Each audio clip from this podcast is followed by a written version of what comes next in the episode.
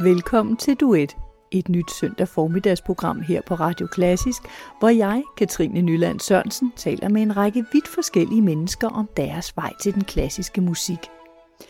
Min gæst i dag hedder Else Torp. Hun er operasanger og optræder overalt i verden med vokalensemblet Theater of Voices, som har specialiseret sig i tidlig musik og værker af nye komponister.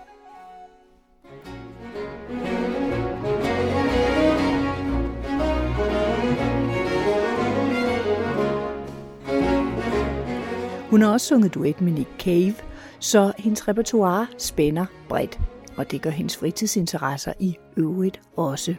For når Else Torp ikke synger rundt om i verden, vil hun især gerne bruge sin tid på at fælde træer, støbe gulve og mure vægge op i sit sommerhus i Nordvestjylland. Det er også i sommerhuset, hvor jeg har mødt hende, for blandt andet at tale om, hvorfor det er godt at have jord under neglene, når man i det daglige arbejder med de høje toner.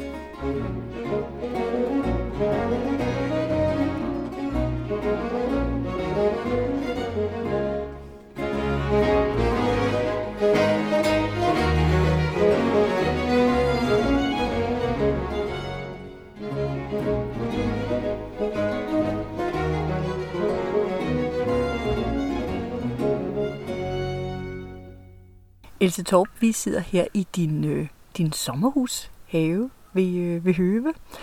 Øhm, vi skal jo tale øh, i, i det her program blandt andet også om sådan dine veje ind til, øh, til klassisk musik, og hvad du laver som, som operasanger. Men øh, allerførst så synes jeg, det, det kunne være meget sjovt, hvis du sådan ligesom fortalt om det her sted, som vi er, fordi det viser jo i hvert fald, at operasangerinder ikke nødvendigvis er noget med øh, store balkjoler og øve hele tiden. Og det er det. Jeg går altid rundt i balkjole herude i min have. Øhm, nej, øh, det er mit hemmelige sted. Det er et hus fra 1850, som jeg købte sammen med min mand for snart 18 år siden. Og det har vi så gået og arbejdet på og pusset med og klippet lidt i haven og så videre. Det er et evighedsprojekt, men det er et rigtig dejligt sted.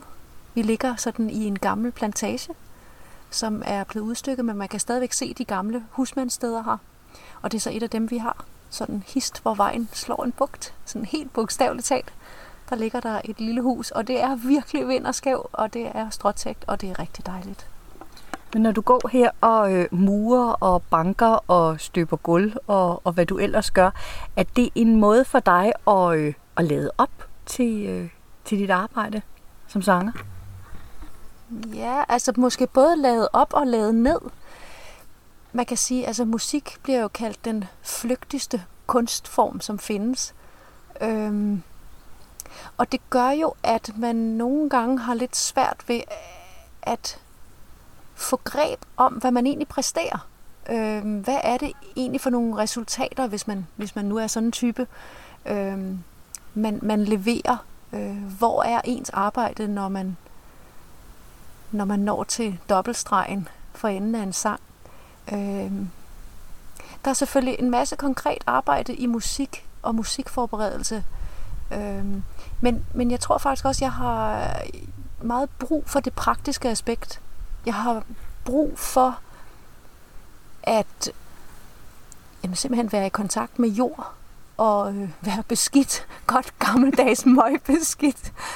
Øh, og rykke ved noget hvor jeg bagefter kan se, altså, hov, den væg har jeg bygget, eller det træ har jeg fældet, eller det tag var jeg med til at få sat spær op i. Og det er en utrolig tilfredsstillende og meget konkret tilfredsstillende følelse. Ellers kan det godt blive meget relativt, hvad man går øh, og laver som musiker. Ja, altså det, det der vil jeg sige, der jeg har til fælles, procesmæssigt i, i øh, mit arbejde og min fritid, det er fokus. Øh, men det er meget forskelligt fokus. Øh, når man optræder, skal man selvfølgelig være fokuseret på det, man laver, men det er også en kommunikation, den er mere åben. Jeg er sjældent et sted, når jeg optræder. Jeg er utrolig mange steder, så jeg er glad for, at folk ikke ligesom sådan en tegneserie kan se mine tankebobler, fordi de vil ikke tro deres egne øjne, hvis de sidder og fulgte med i, hvad jeg tænker på i løbet af en koncert. Øhm, øh, men, men i forberedelsen til en optræden, når jeg indstuderer, så vil jeg sige, så er jeg 100% koncentreret. Så får jeg nærmest sådan en tunnelsyn, og jeg mister tidsfornemmelse. Jeg er fuldstændig fokuseret. Øhm, nogle gange i, i kort tid, fordi så bliver man afbrudt af et eller andet, men, men faktisk kan jeg sidde i meget, meget, meget lang tid, når jeg endelig sætter mig til at indstudere fra bunden af. Øh, og, og sådan har jeg det også med mine byggeprojekter. Det er som om, jeg er næsten under vand. Der bliver helt stille rundt om mig. Jeg er bare i min egen verden. Fuldstændig fokuseret på mine, mine 3D-planer inde i hovedet. Om hvordan ting kan være, burde være. Hvad er problemerne? Hvordan kan de løses? Hvad er vinklerne? Hvad er materialerne? Jeg er fuldstændig opslugt.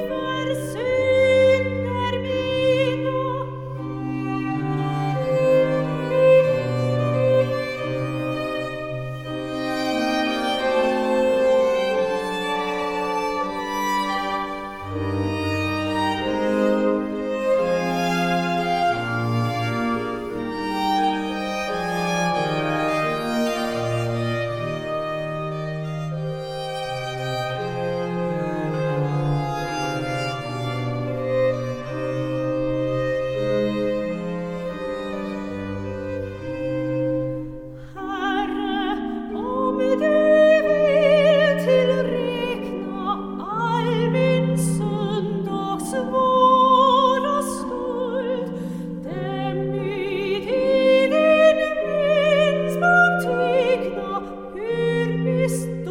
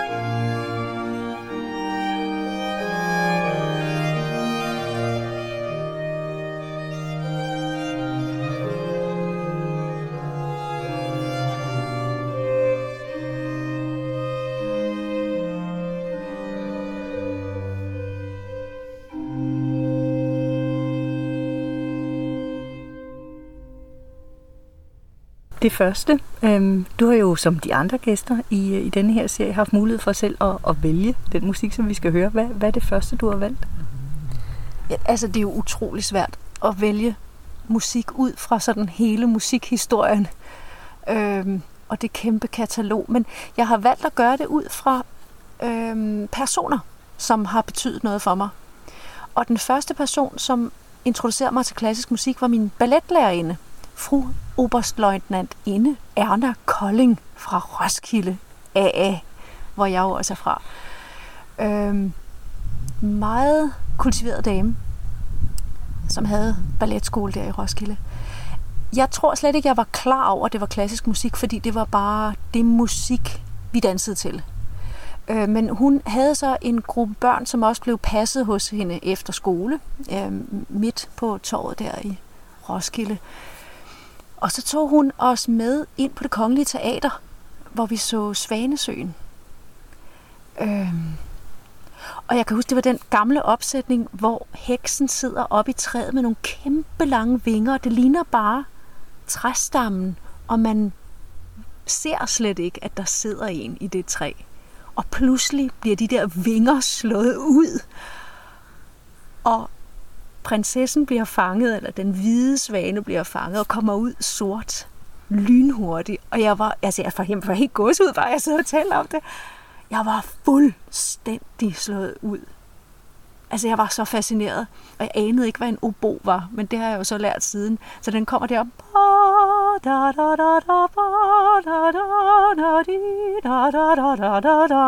Og jeg var, jeg græd simpelthen, for jeg var så overvældet. Så jeg vil sige, det er det første stykke musik, som virkelig slog mig. Men langt, langt senere fandt jeg ud af, at det var klassisk musik. Jeg synes bare, det var, det var Svanesøen flot musik.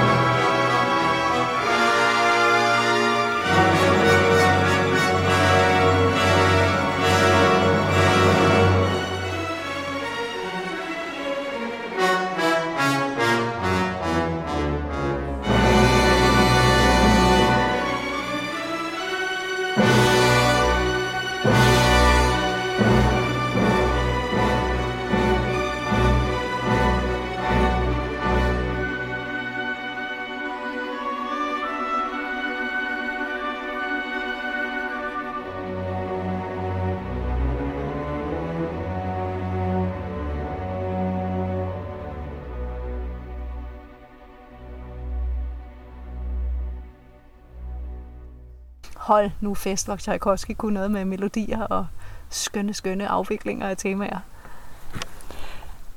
Nu hvor vi har, øh, har hørt et uddrag her fra, fra Svanesøen, øh, var det din vej ind til klassisk musik, som du siger, det var bare først senere, du fandt ud af, at det var klassisk musik. Det var det der med at bevæge dig til musikken, som så var noget særligt på balletskolen i Roskilde? Nej, det, altså jeg var, jeg var helt ubevidst om det. Det var den fysiske glæde ved at, øh, at bevæge mig og øh, i høj grad, i, der kommer jeg tilbage til ja, fysisk praktiske, den der kraft, der ligger i balletten. Øh, så det var simpelthen den der muskelglæde. Jeg cyklede som en vanvittig fra Svorslev ind til Roskilde til skole øh, om kap med bussen, og alting skulle gå stærkt. Alting skulle være hurtigst og, og kraftigst og stærkest. Og, og det der ballet, så selvom at mange af mine klassekammerater synes, det var noget fimset noget, men hold nu op, hvor skal man bruge mange kalorier på at holde balance og præcision og ting. Så man kan sige, det har lagt et fundament i mig, øh, som jeg bruger nu som musiker. Men, men det her, jeg koblede slet ikke tingene. Øh, og en del år senere blev jeg sendt til øh, USA som udvekslingsstudent. Det der var jeg 15. Øh, jeg boede først hos en familie, og så flyttede jeg til en anden familie. Og den øh, hostmother der, fru Bonta, øh, tog mig med til en velgørenhedskoncert med Bachs hummermesse i øh, St. Mary's Church i Baltimore. Og det var nogle af deres meget øh, velhavende venner, som havde nogle ufattelig dyre billetter til sådan en velgørenhedskoncert, sådan noget man gør i USA. Øh, så vi sad meget langt fremme, og vi sad på Continuo-siden. Det var så heller ikke noget, jeg vidste, hvad var dengang. Det var der, hvor bassen var. Yes. Øh, og det vil sige, at jeg oplevede øh, hummelmessen nedefra. Meget, meget fysisk, fordi det der kammerovl stod der. Øh, og der var, øh, det var altså moderne instrumenter, kontrabasser og hele svineriet, ikke? Så der var cello og kontrabas. Øh, men jeg kunne mærke de der vibrationer.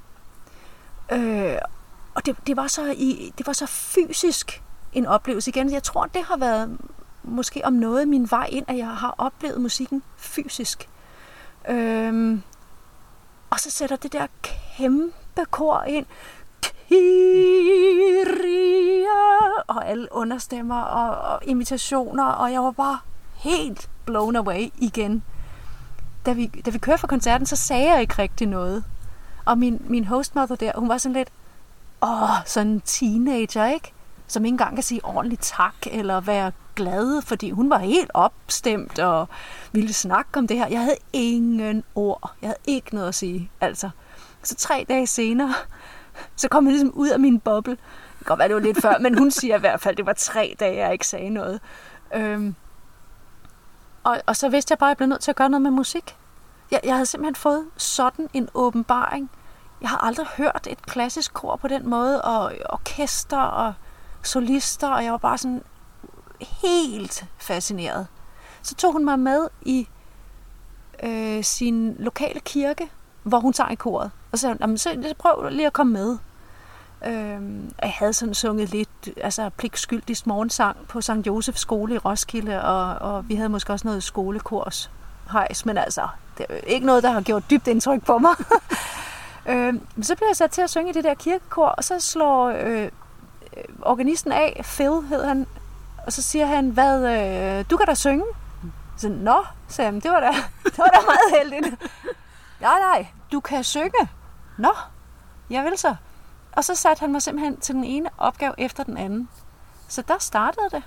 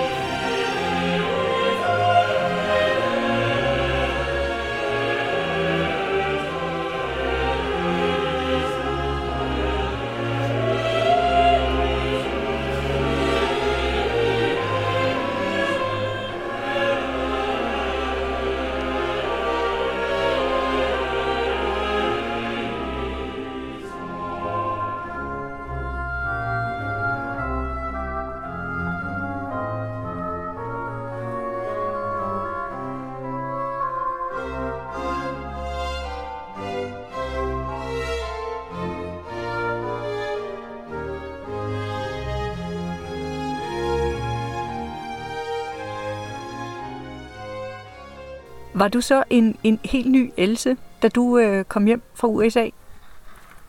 Det, det er man jo af flere årsager.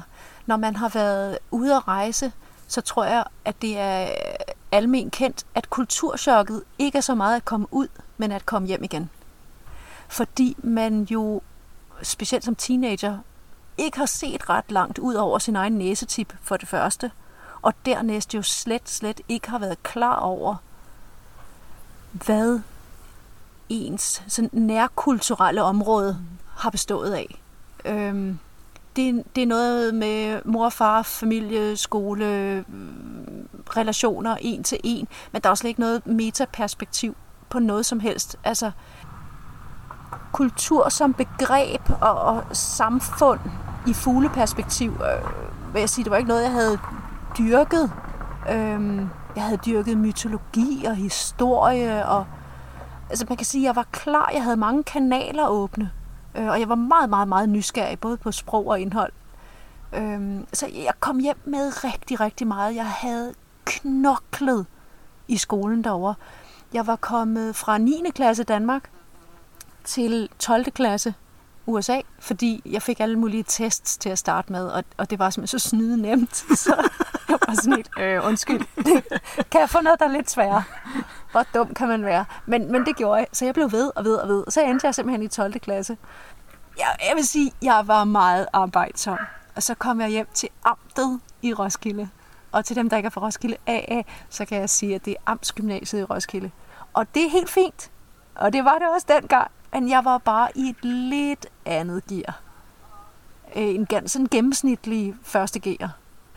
Øh, det var så kæmpe kulturschok. Jeg, jeg kunne næsten ikke være nogen steder, altså. Så jeg begyndte at gå på aftenskole også og lære både fransk og spansk, for det havde jeg også haft i USA. Og, og jeg gik til alt muligt ekstra, ekstra. Så musikken var slet ikke min første prioritet. Øhm, så blev jeg alligevel hævet med ind i gymnasiekoret. Så er der nogen fra koncertkoret, som hørte mig, og så blev jeg taget med som assistent der. Og så var der nogen, der spurgte, om jeg også skulle være med i studiekoret hos Ole Hannibal. Det var så godt. Hvad, hvad blev så din næste fase, nu hvor du ligesom har, har valgt det her musik ud fra, hvem der har været øh, stor inspiration for dig? Jamen, den næste fase, der, der springer vi faktisk helt frem til, at jeg havde øhm, fået privatundervisning af Sten Høel. Jeg havde også fået noget undervisning af Bodil Øland, øhm, som jeg var afsindig glad for, og som lagde meget volumen på min stemme. Øh, men jeg, altså, jeg var blevet på, den, øh, på dydens smalle sti, om man så må sige, med øh, nysprogligt gymnasium og så videre på øh, CBS, hvor jeg læste kan mærke ind og også blev færdig med speciale i ledelse af professionelle og EU-integration som sidespeciale. Så der keder jeg mig heller ikke. øhm, nej, men, men altså det næste, den næste, der har virkelig formet mig som musiker, det, det må jeg sige, det er Paul Hillier. Han øh, overtog jo Ars Nova Copenhagen som først, ja, øh, først var han gæstedirigent, og siden blev han chefdirigent. Øh, der gik flere år, før han faktisk fandt ud af, at jeg kunne synge. Hvilket var meget morsomt. Jeg var med i en øh, Händel-opera, øh, Orlando, øh, med den nye opera i Esbjerg. Og han var faktisk lidt beklemt ved at skulle ud og høre mig. Det var simpelthen i Svorslev og ude på, i gymnastiksalen der på Lynghøjskolen. Fantastisk. Hvor han var med mine forældre ude. Og, og, og hans største problem var, at han skulle sige noget til mig bagefter, for hvad nu, hvis han ikke kunne lide det? det har han altså først fortalt mig mange år senere. og så var han ud af, hun kan jo synge. Og fra det øjeblik, hvor han fandt ud af det, begyndte han at udfordre mig. Så jeg har fået så mange lektier og så mange øh, verbale tæsk. Fordi han mente, at der var mere potentiale end det, jeg leverede. Og noget af det, der er det mest overraskende ved Paul, er hans fordomsfri tilgang til musik. Øhm, så det, der faktisk viste mig rigtig meget om ham, men nu så jeg kun den der seriøse kordirigent, det var faktisk øh, hans egne soloudgivelser som sanger. Og en af dem, han har arbejdet mest sammen med, det er Andrew Lawrence King, som er øh, en fantastisk continuo-spiller øh, øh, med speciale i middelalderharper og det der er værre. Øhm, men de lavede en samling CD'er med forskellige ballader. Øh, noget øh, gammel fransk, øh, Geoffrey Rudel materiale, øh, forskellige øh, gamle tekster med moderne melodier, ballader, men øh, også traditionelle øh, satser. Og en, øh, som jeg synes, vi skal høre, er Kill Tory. En øh, rimelig småsjofel sang.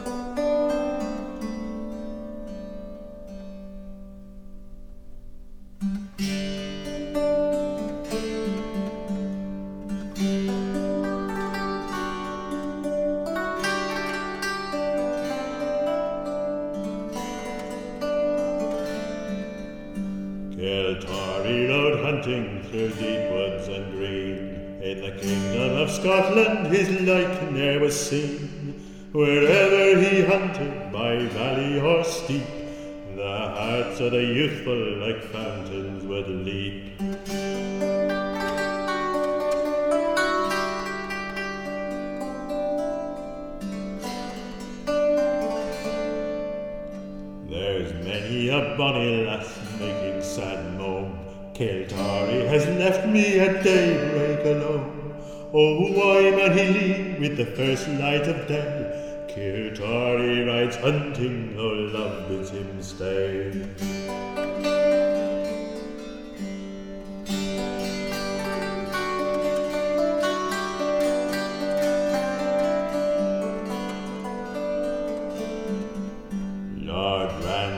Wanton lady where hill waters flowed, caught sight of Kiltory as hunting he rode.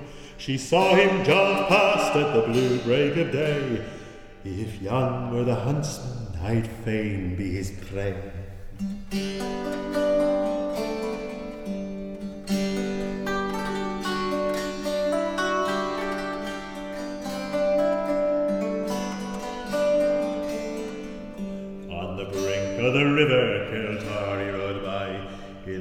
Light as sunrise his face she did spy. Gin I were a falcon to come at your call, from ramparts of heaven to your fist I would fall.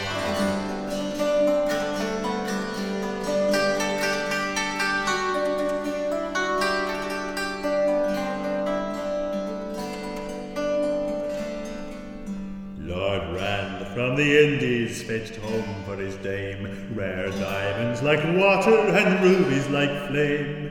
For diamonds and rubies I care not, she said. I would that Kiltorry were laid in my bed. Oh, what will content ye, my dear lady gay? Alone with Kiltorry content I would stay. I crave for the finest of all earth's delights, Still I will kill Tory for ten starry nights.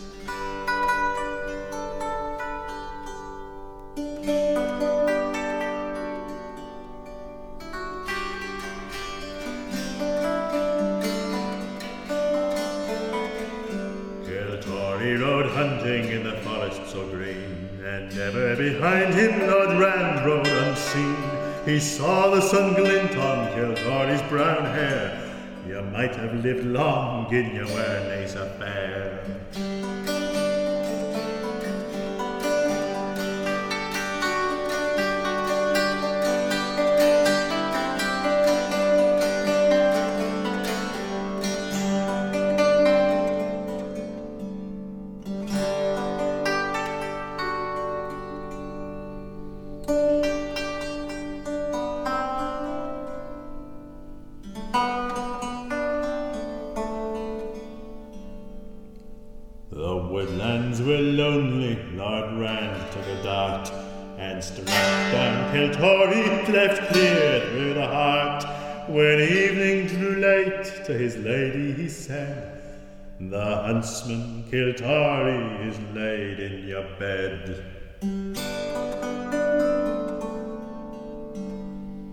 Come hither, my lady, lie down with your dear. A rival say, bra, I have reason to fear.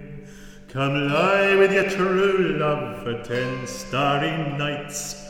I'll grudge you no hour of your stolen delights. The dead man he flung her, he nailed up the door. Killed Dory, I wish you the joy of your heart. Away in the woodlands the wild thrushes cried, and the waters ran red on the Brant mountain side.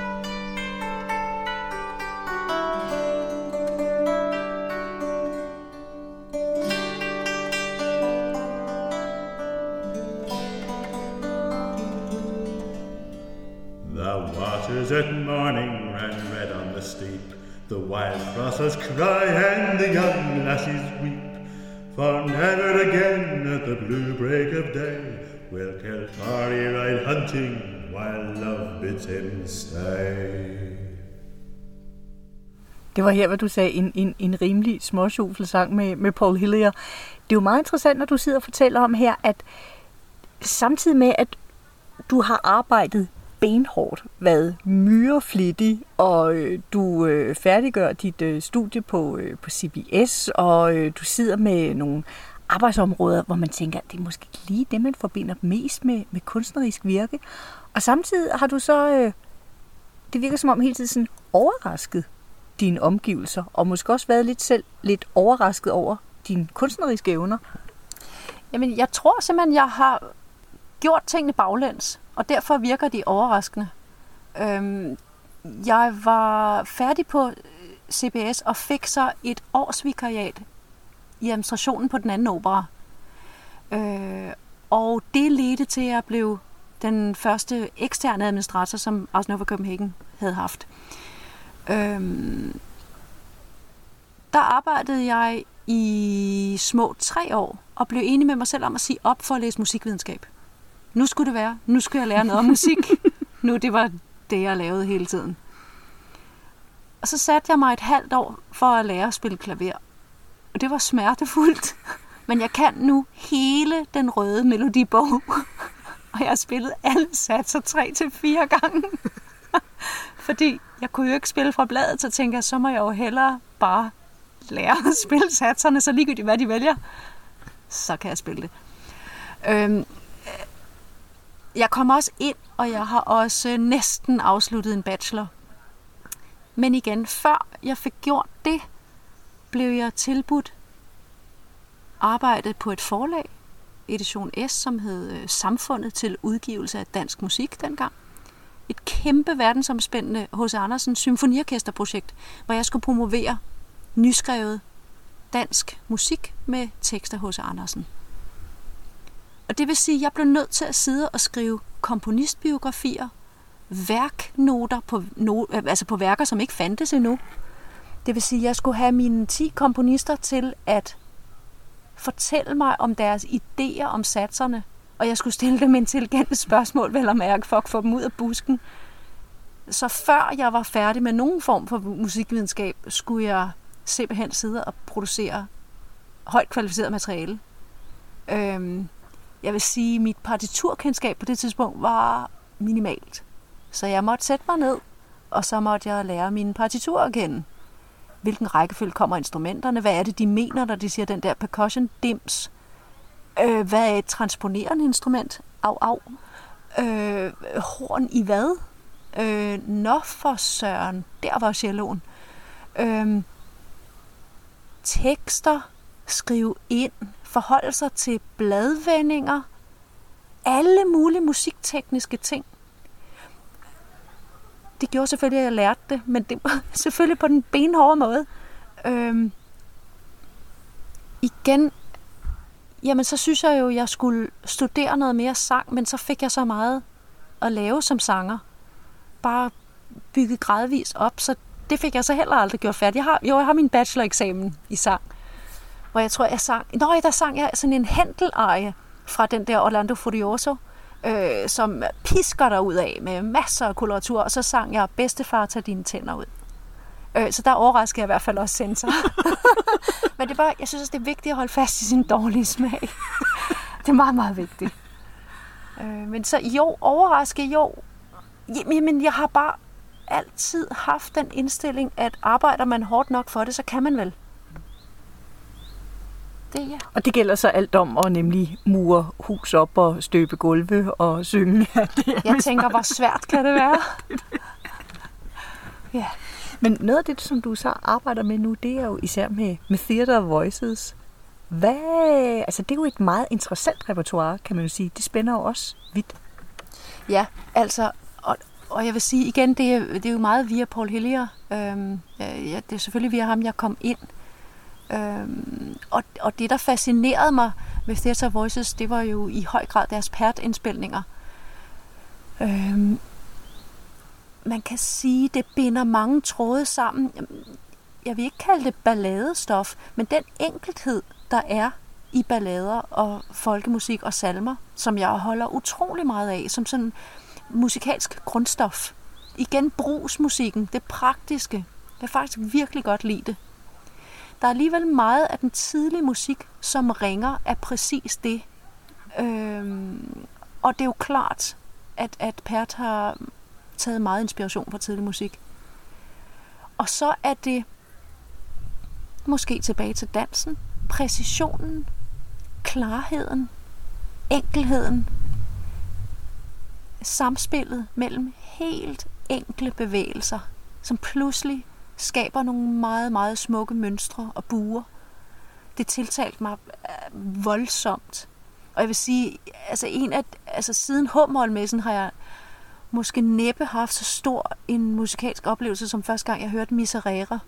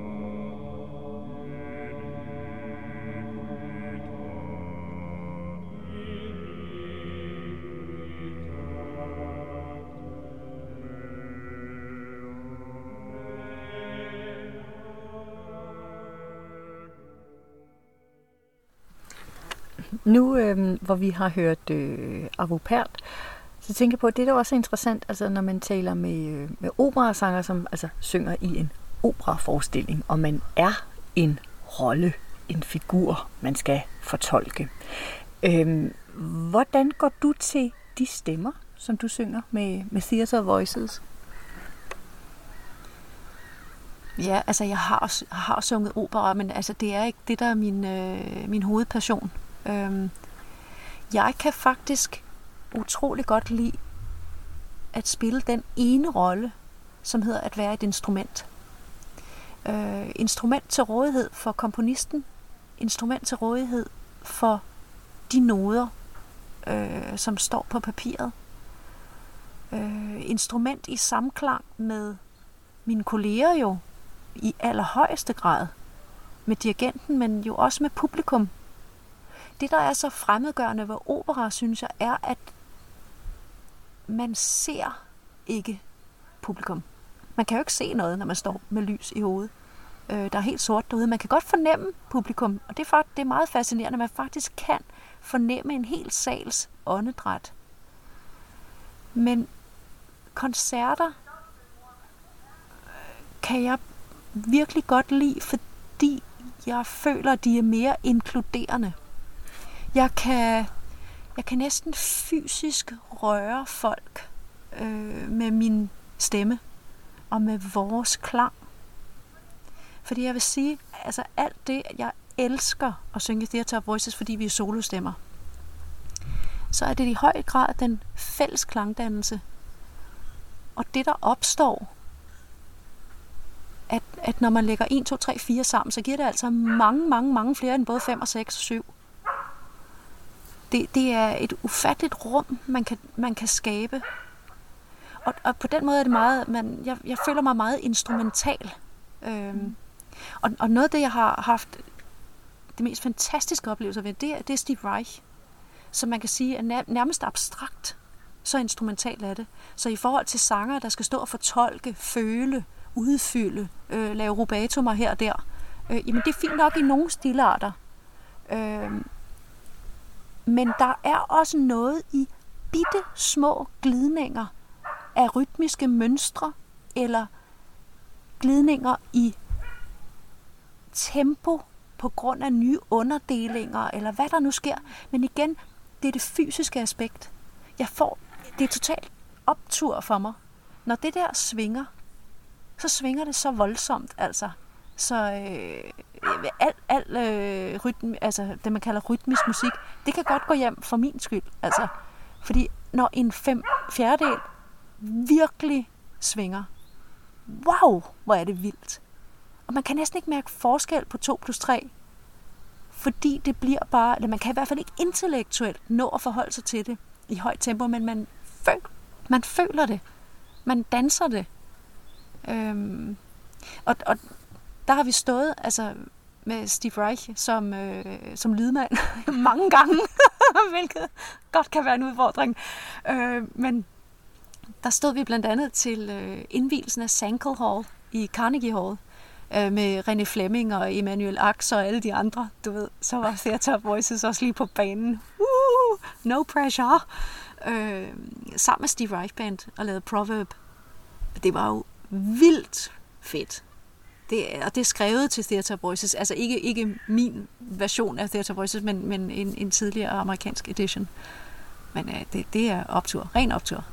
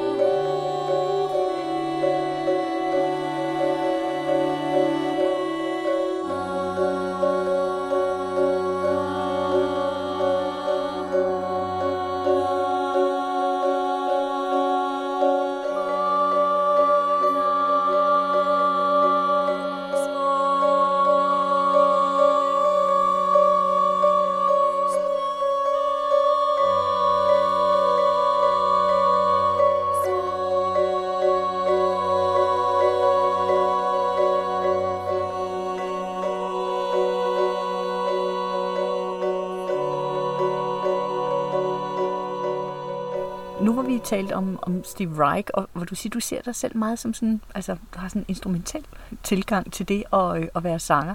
Betyder det også på den måde, at du gerne vil være i, i tæt dialog med komponisterne, altså finde ud af, hvad, hvad er det for nogle visioner, som du skal forløse for dem, eller er det også din fortolkning af deres værker, som så kan gøre stort indtryk på dem? Det er meget interessant det der. Jeg har, øh, jeg har tænkt meget over det med kommunikation øh, med komponister, øh, og hvad det egentlig er for en kommunikation, der foregår. Øh, Theater Voices arbejdede sammen med Pelle Gudmundsen Holmgren i mange år. Han skrev rigtig mange værker til os. Øhm, og da han døde, var det ligesom et familiemedlem. I perioden, hvor Pelle var syg, øhm, havde jeg kontakt med Kroners Kvartetten og skulle øh, arrangere en Få det bedre koncert, besluttede jeg. Så jeg øh, ringede simpelthen til dem og spurgte, om de kunne forlænge deres Europa-turné, så de kunne komme og spille for Pelle jeg fik banket takkeloftet på plads. Jeg fik danske fonde op af stolen altså inden for en uge, hvor vi havde fået ideen til koncerten var finansieret. Øhm, det var en ufattelig velvilje, og det var midt om sommeren, så det var faktisk det var helt umuligt jo. Øh, men Pelle var så syg, og vi ville så gerne betale tilbage, eller det er ikke engang det. Vi ville simpelthen bare gerne sige til ham, hvor meget vi holdt af ham og hans musik. Og der er ikke nogen bedre måde at gøre det på, end at lave den forvildeste koncert. Øh, og Kroner sagde ja. Øh, men vi skulle altså slå til inden for den der uge, for ellers kunne de ikke nå at booke deres flybilletter om. Øh, så jeg var i kontakt med Pelle hele tiden. Øh, men hele tiden om noget praktisk. Al, altid om jamen, men programforsiden. Den skal være enkel. Der skal ikke være noget chams. Øh, hvilke værker skal det være? Hvilken rækkefølge? Jeg har alle mulige små håndskrevne lapper inde i mine noder fra Pelle. Så åbenlyst var vi jo i meget tæt kontakt. Øhm, men da han så døde, så gik det op for ham, at jeg nærmest overhovedet ikke vidste noget om ham. Jeg vidste nærmest ingenting om Pelle privat. Det har jeg lært sidenhen ved for det første at tænke mig om, hvad var det egentlig, vi talte om der, og hvad var det, vi talte om der, og så videre. Men det var altid musikken. Han ringede op og spurgte, hvad... Hvordan har du det med højt D? Så så Pelle, hvad, hvad skal det bruges til, og hvor lang tid? øh, jo, fordi det overvejede han at skrive i Green. Så siger jeg, Pelle, det er ikke noget, du overvejer, vel? Det er noget, du har gjort, ikke? jo, jo, det var noget, han havde gjort. Han skulle bare lige, og så videre altså vi havde det ufattelig morsomt, men, men det var altid om værker. Og så tænker jeg, men det var jo også det, der var hans passion. Det er det, der er vores passion.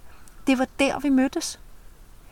Så på en sær vis er alt det, man opfatter som personlig kontakt, øh, slet ikke nødvendigt. Jeg har tænkt over det siden med flere komponister. Altså, i Nørholm har jeg jo også haft meget, meget tæt kontakt med, igen musikalsk. Men jeg opfatter det som en ren kontakt. Den er uforstyrret af, hvem vi er, hvem vi tror, vi er, hvad, hvad vi tror, vi skal præstere over for hinanden. Alle mulige sociale lag. Og der kan man sige, det er også en skræmmende form for kommunikation, fordi den er uden filter. Den er, gør du det, jeg forventer, den ene eller den anden vej. Øh, helt nådesløst får man jo at vide, om det er godt eller skidt. Altså, om det er rigtigt eller om det er forkert. Der, der er jo sort eller hvidt. Fordi komponister normalt har en meget fast mening om, hvordan deres musik skal fortolkes.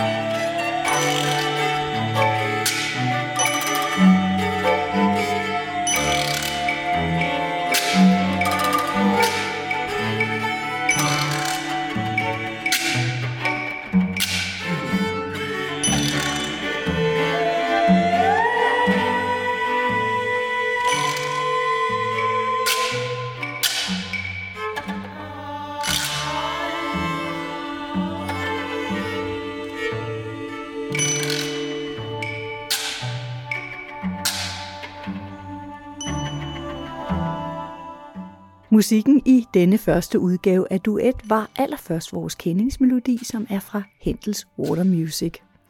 Dernæst Else Torp med Theater Voices i At du Jesu vil mig høre af Buxtehude. Tchaikovskis Svanesøen blev spillet af London Symphony Orchestra og dirigeret af Andrew Previn. Kyrie Ellison fra Bachs H-mol-messe blev sunget af Trinity College Choir, og det var Stephen Layton, der dirigerede Orchestra of the Age of Enlightenment. Den småsjofle sang Kiltori var med Paul Hillier og Andrew Lawrence King. Avo Perts Miserere var med Hilliard Ensemble, og Steve Reichs Proverb var med Theater of Voices. Her til sidst var det Theater Voices og Kronos kvartetten med Pelle Gudmundsen Holmgrens New Ground Green. Duet var tilrettelagt af Katrine Nyland Sørensen, og min gæst i næste uge er Michael Bøjesen, som er dirigent, formand for Statens Kunstfond, chef for Malmø Operan og meget mere. Vi høres ved.